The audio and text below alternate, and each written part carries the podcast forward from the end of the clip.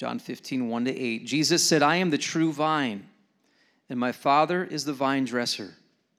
Every branch in me that does not bear fruit, he takes away, and every branch that bears fruit, he prunes, that it may bear more fruit. You are already clean because of the word which I have spoken to you. Abide in me, and I in you.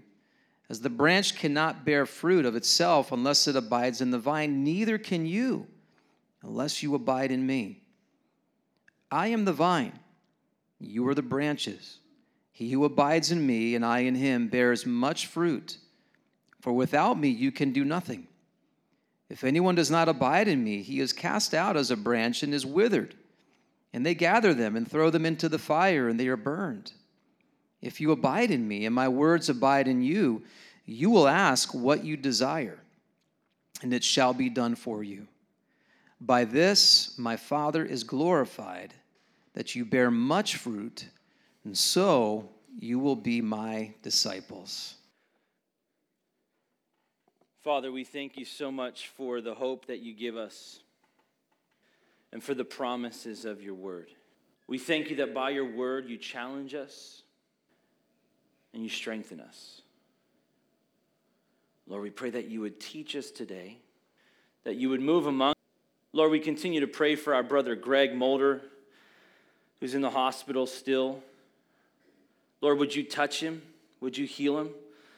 Even as he's shared, Lord, praying for a miracle, uh, that his lungs would begin to operate properly. Um, Lord, we just we look to you as the healer. Touch him. Lord, just continue to pour out your spirit upon us in this service. Pour out your blessings on us, Lord, in Jesus' name. Amen. Well, today, as we continue our study through the Gospel of John, uh, we took a couple weeks off from the Gospel of John. We had uh, Pastor Mark last week shared with you guys, and my dad the week before that. Um, my wife and I went to from our conference here to another conference in Colorado uh, with Pastor Ed Taylor, who we've had here at our church before, and uh, just a blessing to be uh, to be there and experience that. And then we experienced the Colorado Rockies and uh, some beautiful sights along the way. Uh, and truly, truly opportunity just that we had in seeing the, the glory of God and drawing near to Him in that. As you see some of the sights that we got to see, uh, was, it was mind blowing for sure. So, anyway, here we are picking up um, in chapter 15, but we'll review a bit uh, of chapter 14. Hey, I want to just remind you, junior high kids, I see a couple like popping up and going. Junior high kids, if you haven't left, uh, the junior high class is starting now or has started already. So you can make your way back uh, to the tent. So, anyway, John chapter 14, by way of review, we focused on the gift of the Holy Spirit uh, through the latter half of that chapter. And, and then the gift of peace that Jesus leaves, right? We talked about an inheritance and, and how Jesus didn't have money to leave the disciples. He didn't live his life that way, but he said, What I have, I give to you, right? And, and he has this gift. My peace I leave with you. It's not the peace like you would experience in the world, and it's not an inheritance like you would experience in the world, but here's what I have it's my peace. And this peace is going to truly change your world, change your life. And not so much about this world peace that everybody's looking for, but this peace that surpasses all understanding. So we have the Holy Spirit, we, we have that promise, the helper, we have Jesus who dwells in us, and then we have the peace that he leaves with us, and, and bringing that focus back again to his departure. And that's where we want to pick up, is remembering that his departure is coming soon here in these, these chapters in John. So in John 15, uh, beginning with this uh, we don't, we, it, as it starts, he goes right from arise, let us go from here, the end of John 14, and then going into another bit of the conversation. And, and as we talked about last time, we don't know exactly what, where they were. Did they stay in the upper room? Did he say, Arise, let us be going? And then they were in kind of the e- exit way of the upper room there and still just continuing their conversation and, and carrying on and,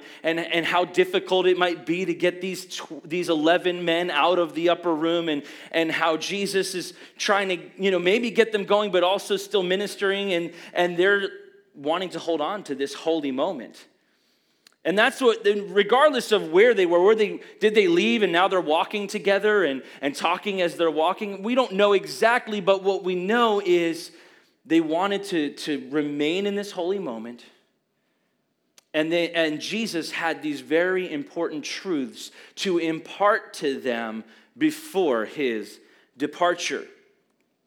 And so, in verse 1, as it continues in these words that Jesus wants to explain to them, he says, First, I am the true vine. I, I, first of all, it's the I am. It's another I am statement that Jesus gives, a proclamation to be God. And he says that I am the true vine. Now, we think of true and we might think of like real.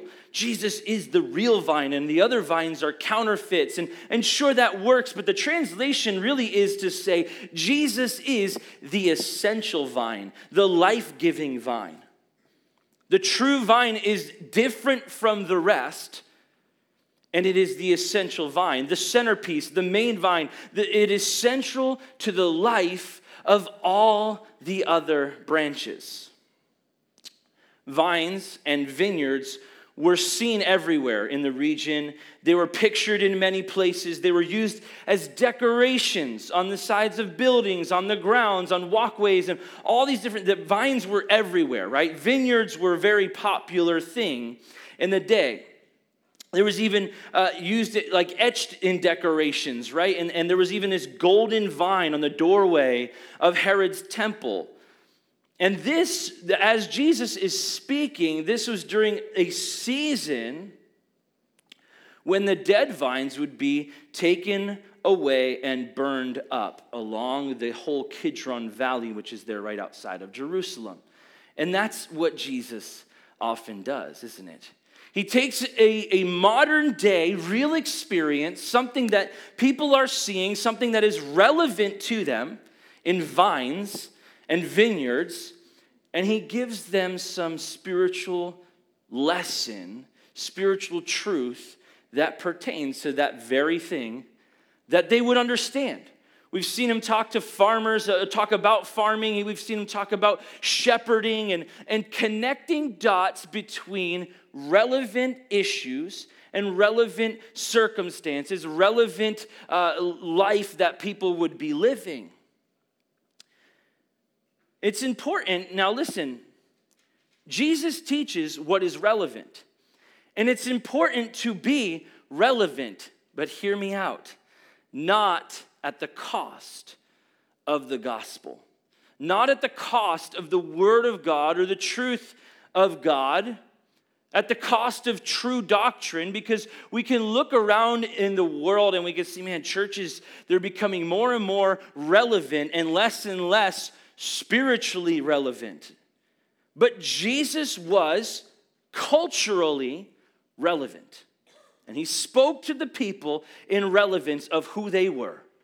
That doesn't mean he, he, he put aside doctrine. It doesn't mean he put aside truth. And so there's a fine line, but it is important that we know what's going on. That's the bottom line. We don't need to be or should be distracted by the things of the world and being so relevant that we become irrelevant, right? But we do need to pay attention, right? Ephesians and Colossians both tell us to, uh, Ephesians tells us to walk circumspectly, understanding the times, redeeming the times, because the days are evil. We need to know what's going on around us and not just have the spiritual blinders on and say, no, no, nothing is going on, right? So we need to understand the times so that we can properly walk forward, but we can't be distracted by and lose sight of the main thing, the main vine, Jesus. That's the connecting point in all things. Jesus takes regular opportunities for spiritual moments. Years ago, I had a youth leader Uh, his name was Nate, and he would we would go like random places. You know, he was one of the leaders. Hey, let's go to Six Flags. Hey, let's go to you know the boardwalk. Hey, let, you know, we just do random things, and we'd be sitting in the car, and he would like pick up something in the car, an object, and hold it up, be like, teach the gospel. Here's the object teach the gospel. Give us a spiritual lesson with an object. It's like a dirty sock or something or you know a, a football or a, a, soccer ball. And, and and and it was just this i mean i was 15 years old you know like but here's what it taught me that we can learn spiritual truths and we can think spiritually and we can have fun doing it even over silly things like a sock a, a, a soccer ball you know and, and and the reality is that we bring this focus into understanding everything is spiritual. And that doesn't mean you should walk around your whole entire life and like oh you're driving down the road and you're like oh keys here's my keys. Oh jesus gave the, the disciples the keys to the kingdom. Ah oh, okay you know like i mean we don't have to always connect all those dots but we understand this. We can have a lot of fun thinking on spiritual things thinking on the things that are above and taking object lessons like Jesus did. And this is just a silly like side note here. This is not completely uh, you know part of the text here, but it's just something that we get to understand who Jesus was. Understand his heart, where he took all the regular everyday things and he said, Let me teach you something about what you already know. But let me teach you a heavenly perspective. Let me take this farming. Let me take this, you know, the idea of vines in a vineyard and, take the idea of being a shepherd. And these were common, regular things. And so today you might say, you know, let me take, get here, take the idea of working in a, in a, uh, a you know, major business or working in a grocery store or let me give you example of being a, a, a, mom or a dad or a husband or a wife or a child and, and just connecting all the dots. These are regular things that we have somewhat figured out how to survive in but he says no i've got something spiritual for you in it. You can learn and grow in your faith in everything and even amazed by this experience that we had at Rocky Mountain National Park last week. And my wife and I, as we're driving and we're, we're stopping, pulling off, and getting out and looking at another beautiful sight, and then we keep going a little further, we stop, we pull out, we see another beautiful sight, and just being amazed by God's handiwork. And, and that later that day, as we came down off the mountain, literally down from the mountain, you know, and, and we're talking, we're saying, we're talking to each other about how we realize everything that God did, everything He created was for a purpose. Why is there different types of grass in different areas? Because that's what's needed in that area. Why? Well, I, I, thought to myself, why are these mountains in the middle of nowhere in the middle of the United States of America?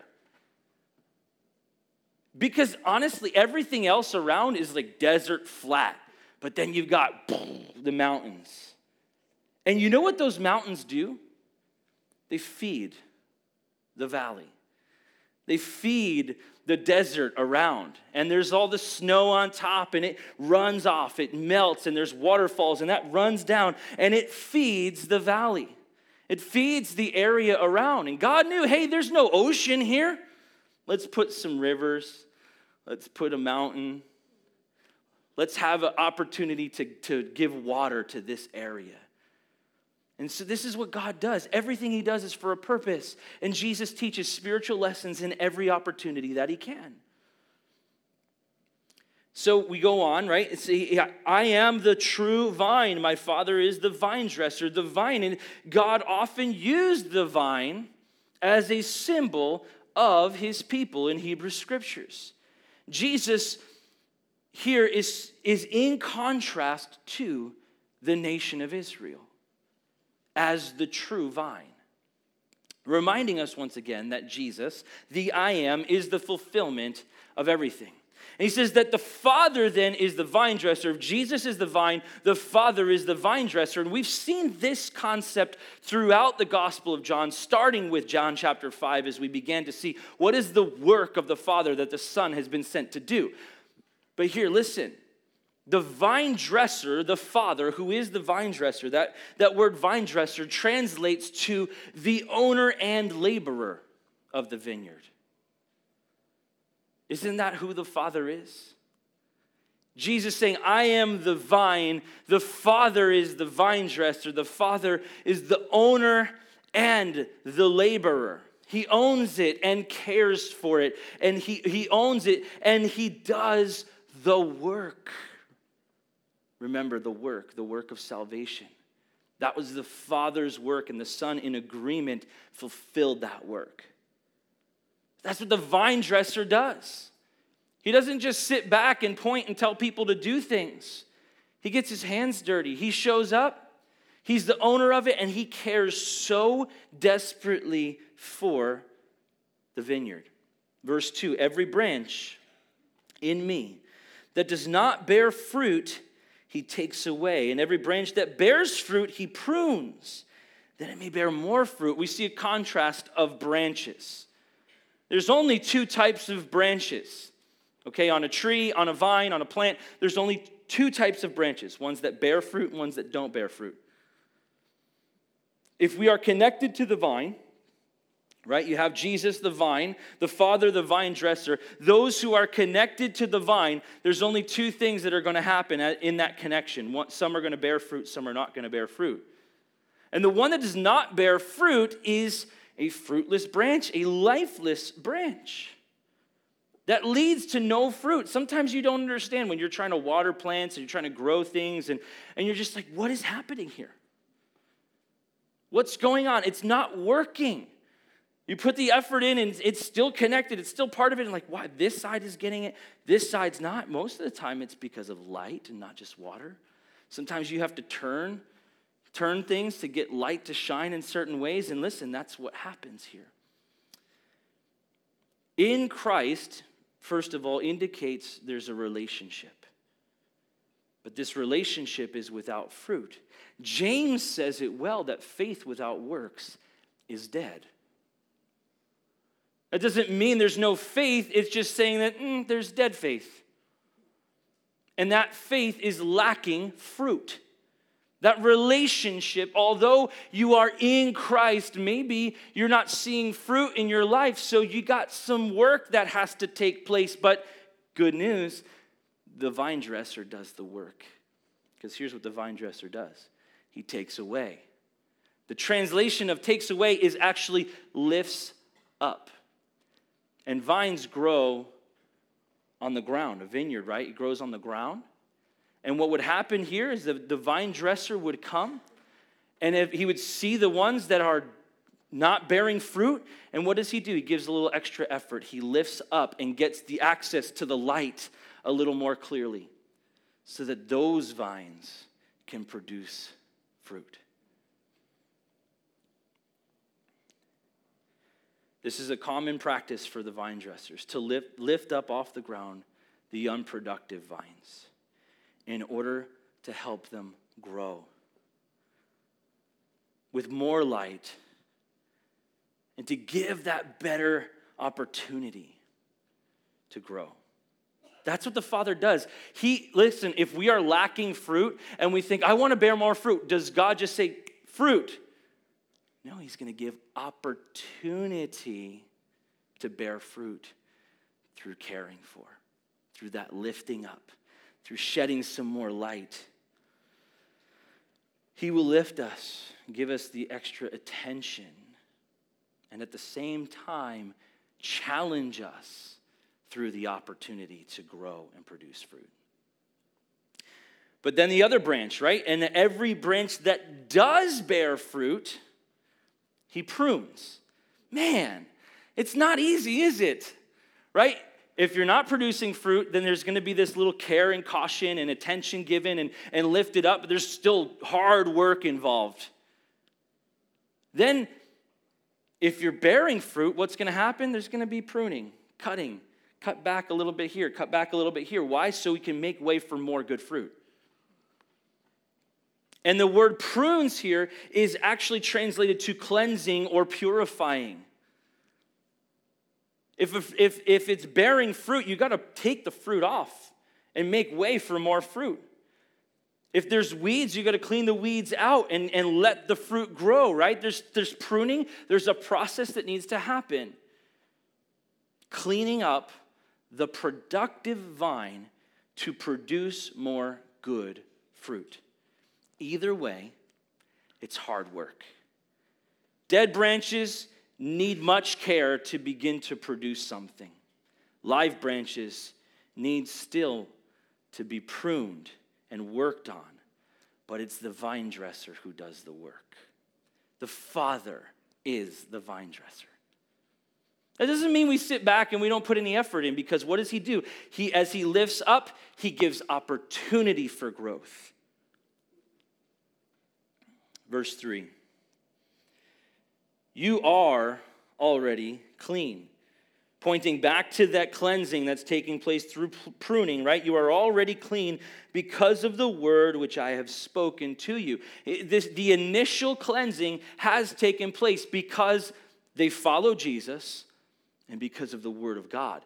The cleansing happens through the word of God. And the words that Jesus spoke specifically He's talking to the disciples. Look, you are already clean because of the words that I have spoken to you. And there's many words that Jesus has spoken to them, specifically here in the upper room, that he is directing this right to the disciples. You are already clean because you've been with me, because you've experienced my work, because you've heard my words. But now, hear these words. Let's just even think back for starters of John chapter 14, the gift of the Holy Spirit. John chapter 13, by this, all will know you are my disciples if you have love for one another. You are already clean because of these words, cleansing words, love through the Holy Spirit, because we are in Christ, because of the gift of His peace. That's what cleanses us.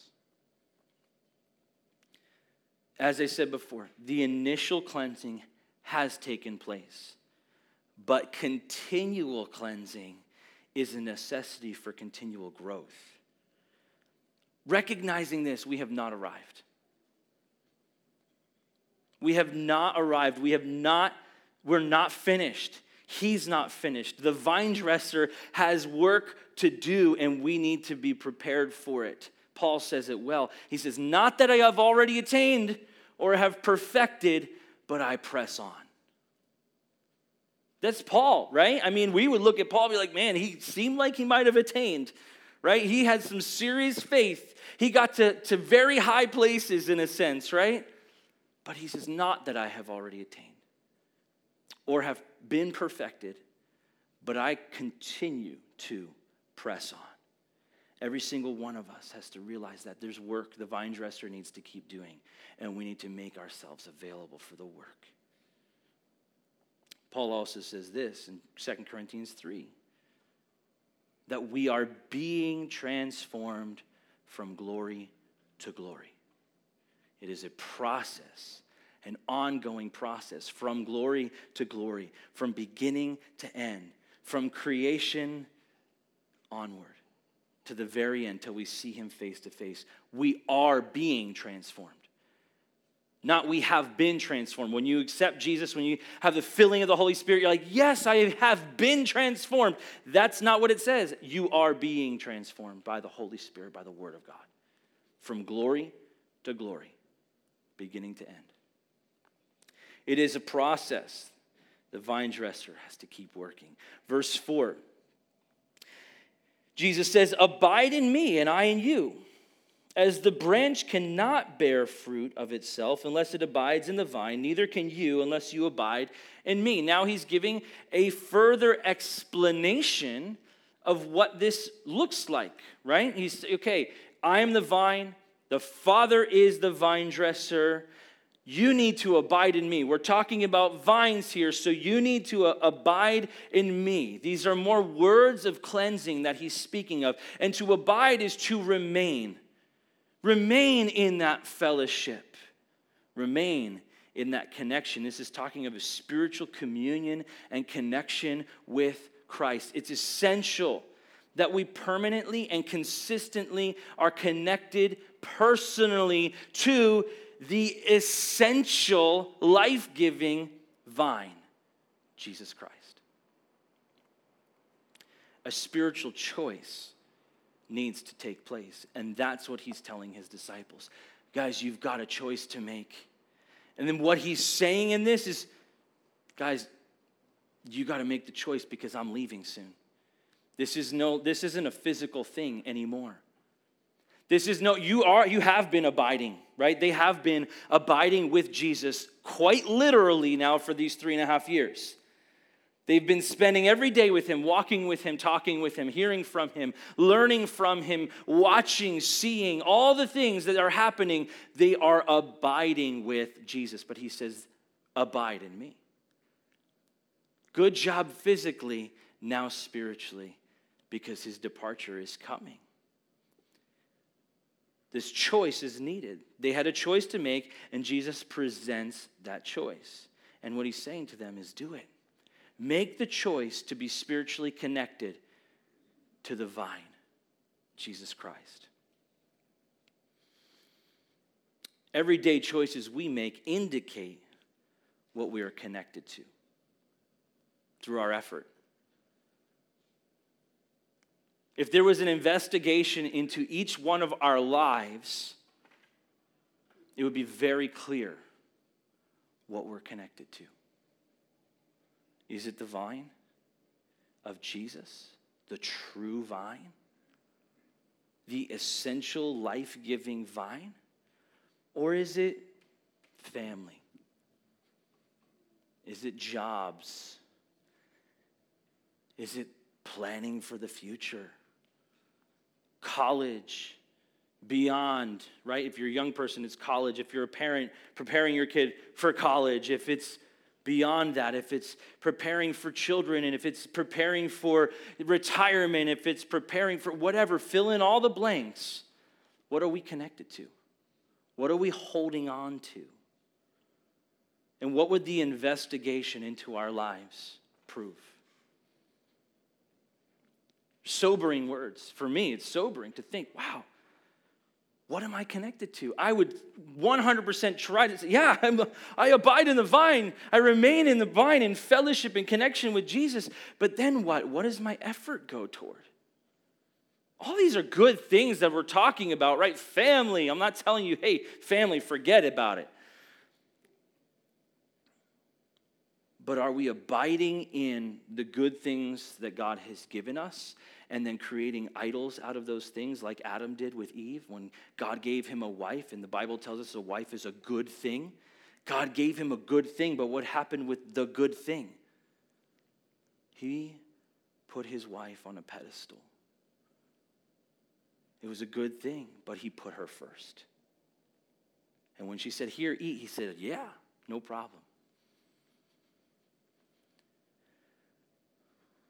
What do our everyday choices demonstrate in what we're connected to? Then he continues to explain here, as Jesus says, as a branch, abide in me as a branch. Now, alone, a branch bears no fruit. I don't know if you've ever cut a branch off of a tree or, you know, pruned something off of a plant or anything like that. I had this tree in front of my house had like branches growing out from like everywhere. It looked like hair coming out of the tree, right? And these were really lively little branches, very green, you know, but I'm like, it looks hideous. It literally looks like there's fur hanging off the side of the tree. So I start cutting and cutting and go as high as I could go to make it look like a tree, you know? But as I have this pile of stuff that was very green and lively, what happens once I cut it off? It's dead. There is no life that is given to it any longer, and it no longer produces fruit. It produces nothing. What happens over time? It get, turns brown and take it to the dump and get rid of it, right? Or burn it, whatever you might do with your branches. But that's what happens. It doesn't produce anything on its own. Here's a, here's a branch. It has no life in itself, it needs the vine. We need the vine. As disciples, as this, the same way that the, the disciples needed the vine, we need the vine.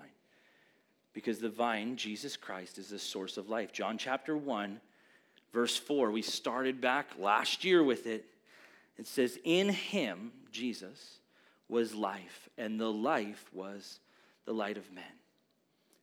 Jesus is the source of life, and this is another explanation of that. We need to be connected to the vine, the source of life, Jesus Christ. Verse 5. Jesus says, now, more clearly, he says, I am the vine, you are the branches. He who abides in me, and I in him bears much fruit, for without me you can do nothing. I am the vine, you are the branches. Jesus making a clarifying statement of verse 4. The previous statement, he's giving this little example. He's saying, Abide in me as a branch that is lifeless on its own, it bears no fruit on its own. Abide in me. Have this connection. Remain in me even once I'm gone. But now he clarifies even more clearly I am the vine, you are the branches. Clarifying that the emphasis is the relationship and personal connection with Jesus Christ. And also demonstrating or clarifying that the vine is not the nation of Israel.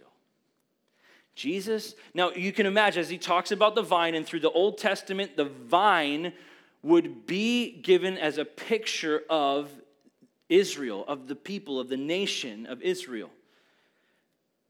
And Jesus here is saying, I am the vine.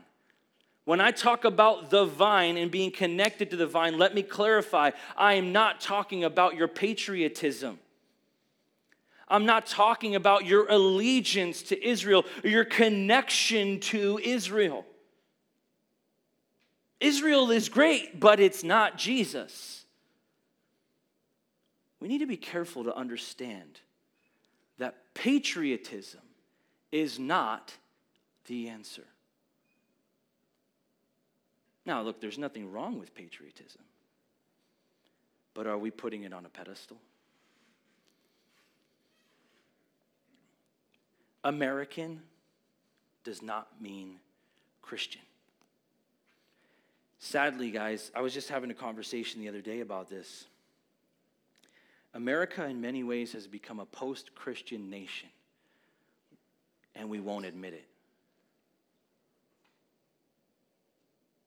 Maybe we don't see it, but we certainly will not admit it. And it's happening, it's all unraveling right before our eyes. But there's still this idea that American means Christian. It definitely doesn't. There's only one thing that makes us a Christian abiding in the vine, having fellowship, intimate fellowship with Jesus Christ Himself. What Jesus just said in John chapter 14 said, I am the way, the truth, and the life. No one comes to the Father except through me. Why are we trying to point people down so many different ways? Thinking that we could bring unity in our country and that's going to save the country. There's one thing that's going to save the country it's Jesus. Nothing else. But we need to be careful that we're not putting our patriotism on the pedestal. That we're not putting our, our, uh, our Americanism above our relationship with Jesus Christ. There is one thing, and we need not be distracted. Unity in the church does not come from unity in America. Let's flip it around. Unity in the church will bring unity among people. But what's happening in the church? We put up walls. Some of you were with us at the conference we did. We still have the signs up here connect to unify, exemplify, and glorify. that heart of bringing unity to the body of Christ. Look, it's not something that we can accomplish, but we have to fix our eyes on Jesus. We have to come into that, uh, that abiding in the vine. And we need to not get so concerned about just talking about so many other things and making other things the main thing when Jesus is the main thing, the true vine.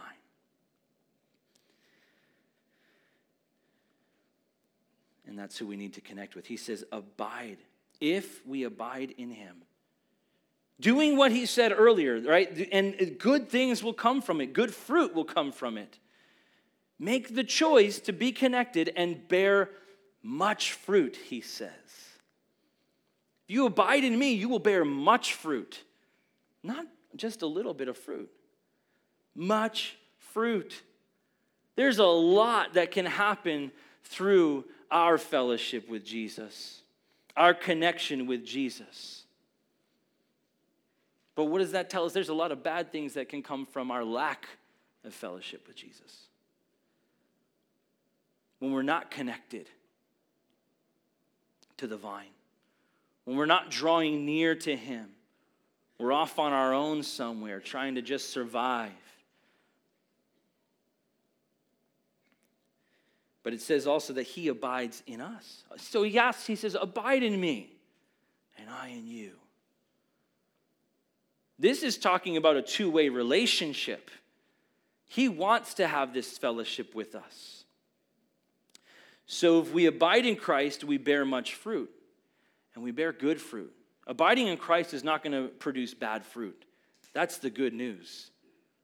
If we're abiding in Christ, we don't have to worry about bad fruit. What is, what is the fruit? Well, we know well, Galatians chapter 5, the fruit of the Spirit, right? Love, joy, peace, patience, kindness, goodness, faithfulness, gentleness, self control. Paul writes these things against such there is no law. We are free in that fruit. And there's nothing bad in that fruit.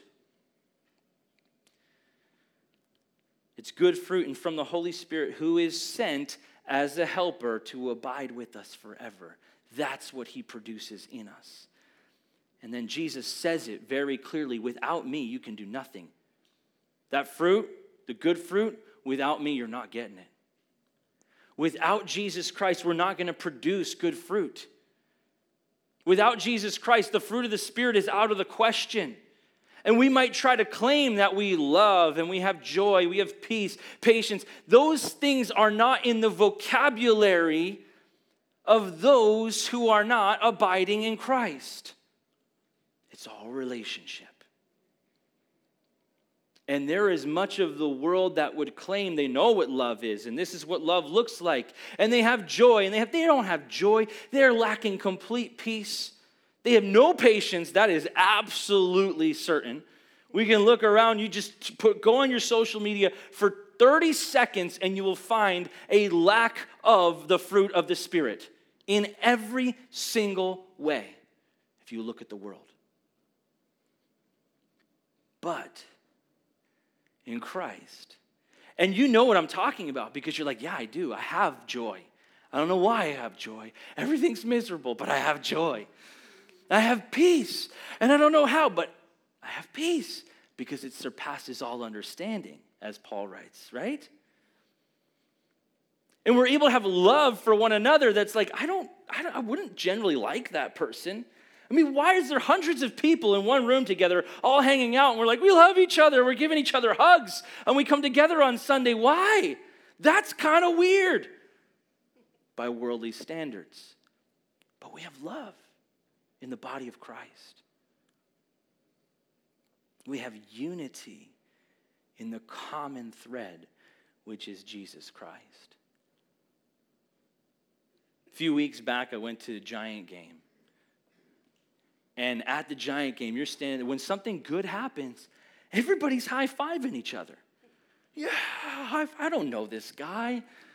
Certainly, nobody's concerned about COVID and 70,000 people in the arena, right? They're high fiving, yeah, they're, they're spilling beer on each other. I'm like, oh my goodness, look at this. This is unbelievable. What's happening? There's great unity among these people because the Giants scored a touchdown. It's It's ridiculous the things we try to claim unity over, isn't it?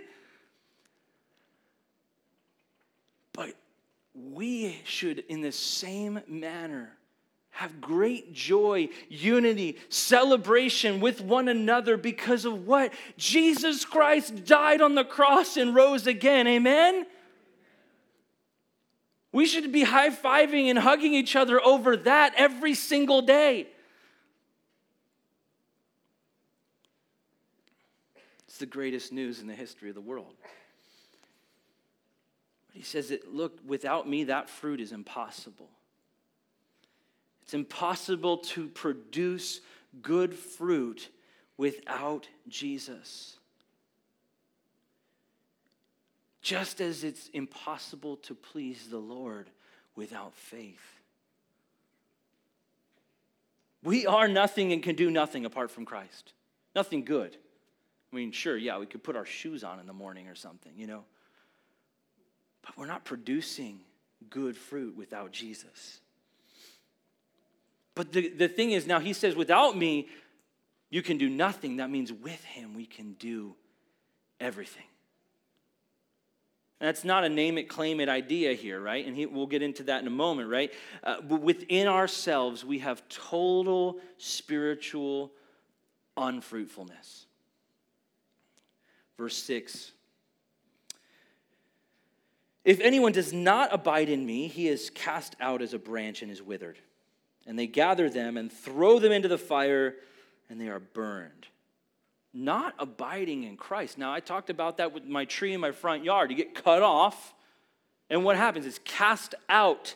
This is different than the lifting up that we talked about, where he takes away, he gives attention to, right? The vine dresser gives the extra attention to.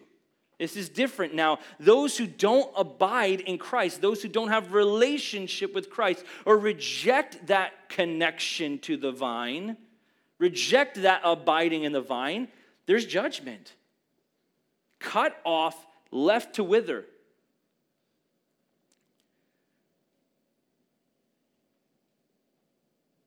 And then thrown into the fire.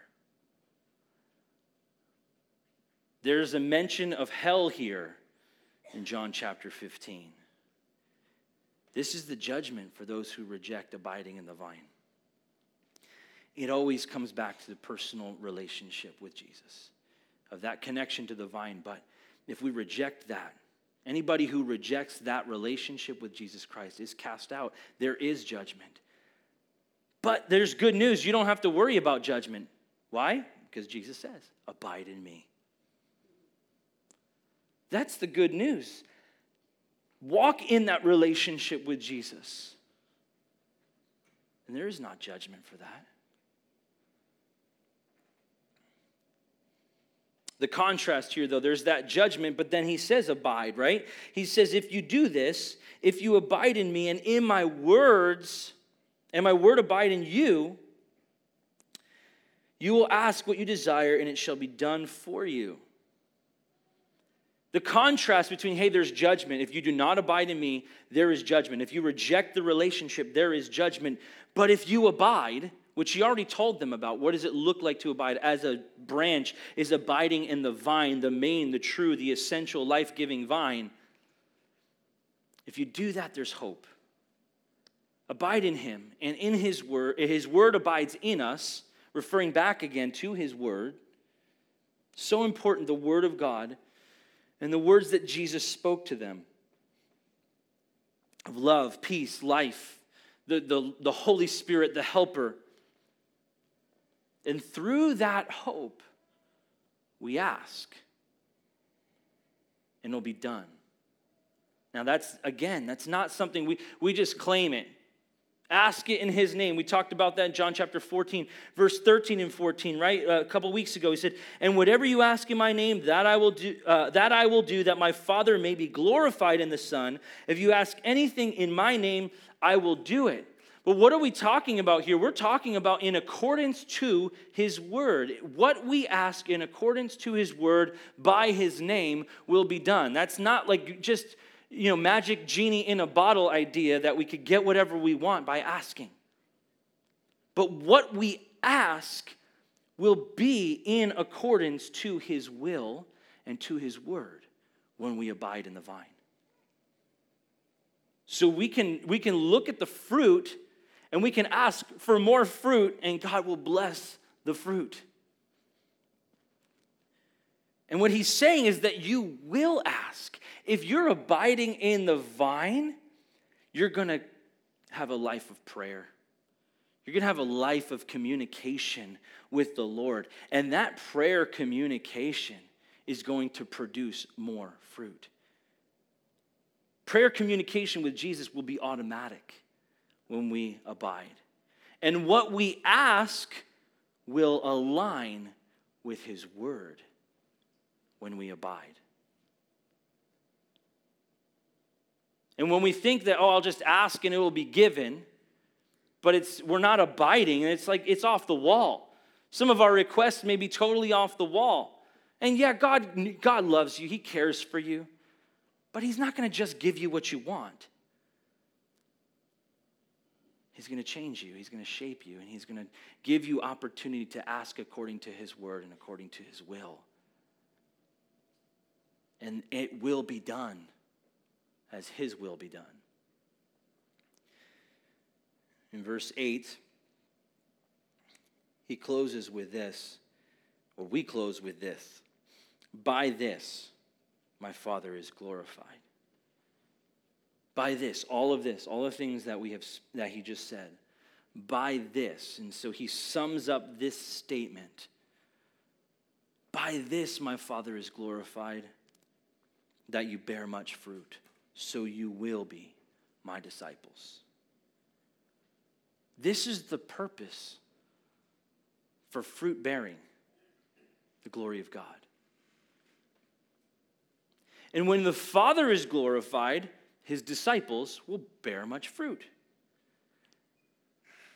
And through this long term fruit bearing, abiding, and glorifying, we will prove ourselves to be disciples. Remember, Jesus is departing. He says, It's up to you guys to make the spiritual commitment and decisions every day to abide in the vine. Abide in me, and I am with you. He already told them, Look, my Holy Spirit, my helper, is coming.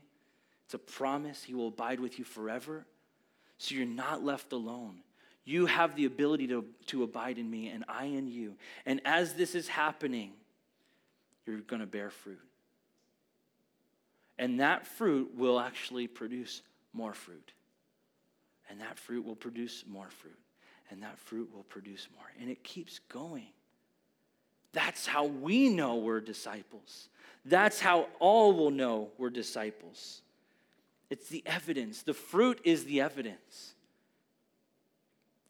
So ask yourself what are you connected to? What are you abiding in? What's the fruit of your life? Are you lacking fruit and you just need the vine dresser to lift you up and expose you to more light? And how do you do that? How do you get exposed to more light? Well, maybe if you're if you need to be exposed to more light, then you need to be exposed to less darkness. Asking him to lift you up? Or do you not yet have a relationship with Jesus Christ in which there is no opportunity to bear fruit? Come to Jesus. Enter into that relationship. Through fruit bearing, abiding, which brings him glory. Let's pray.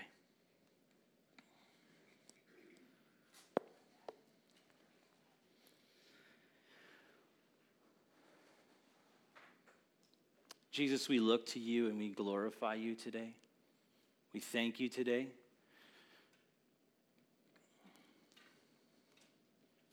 And right now, Lord, we, we recognize, Jesus, we recognize you to be the true vine, the one who gives life.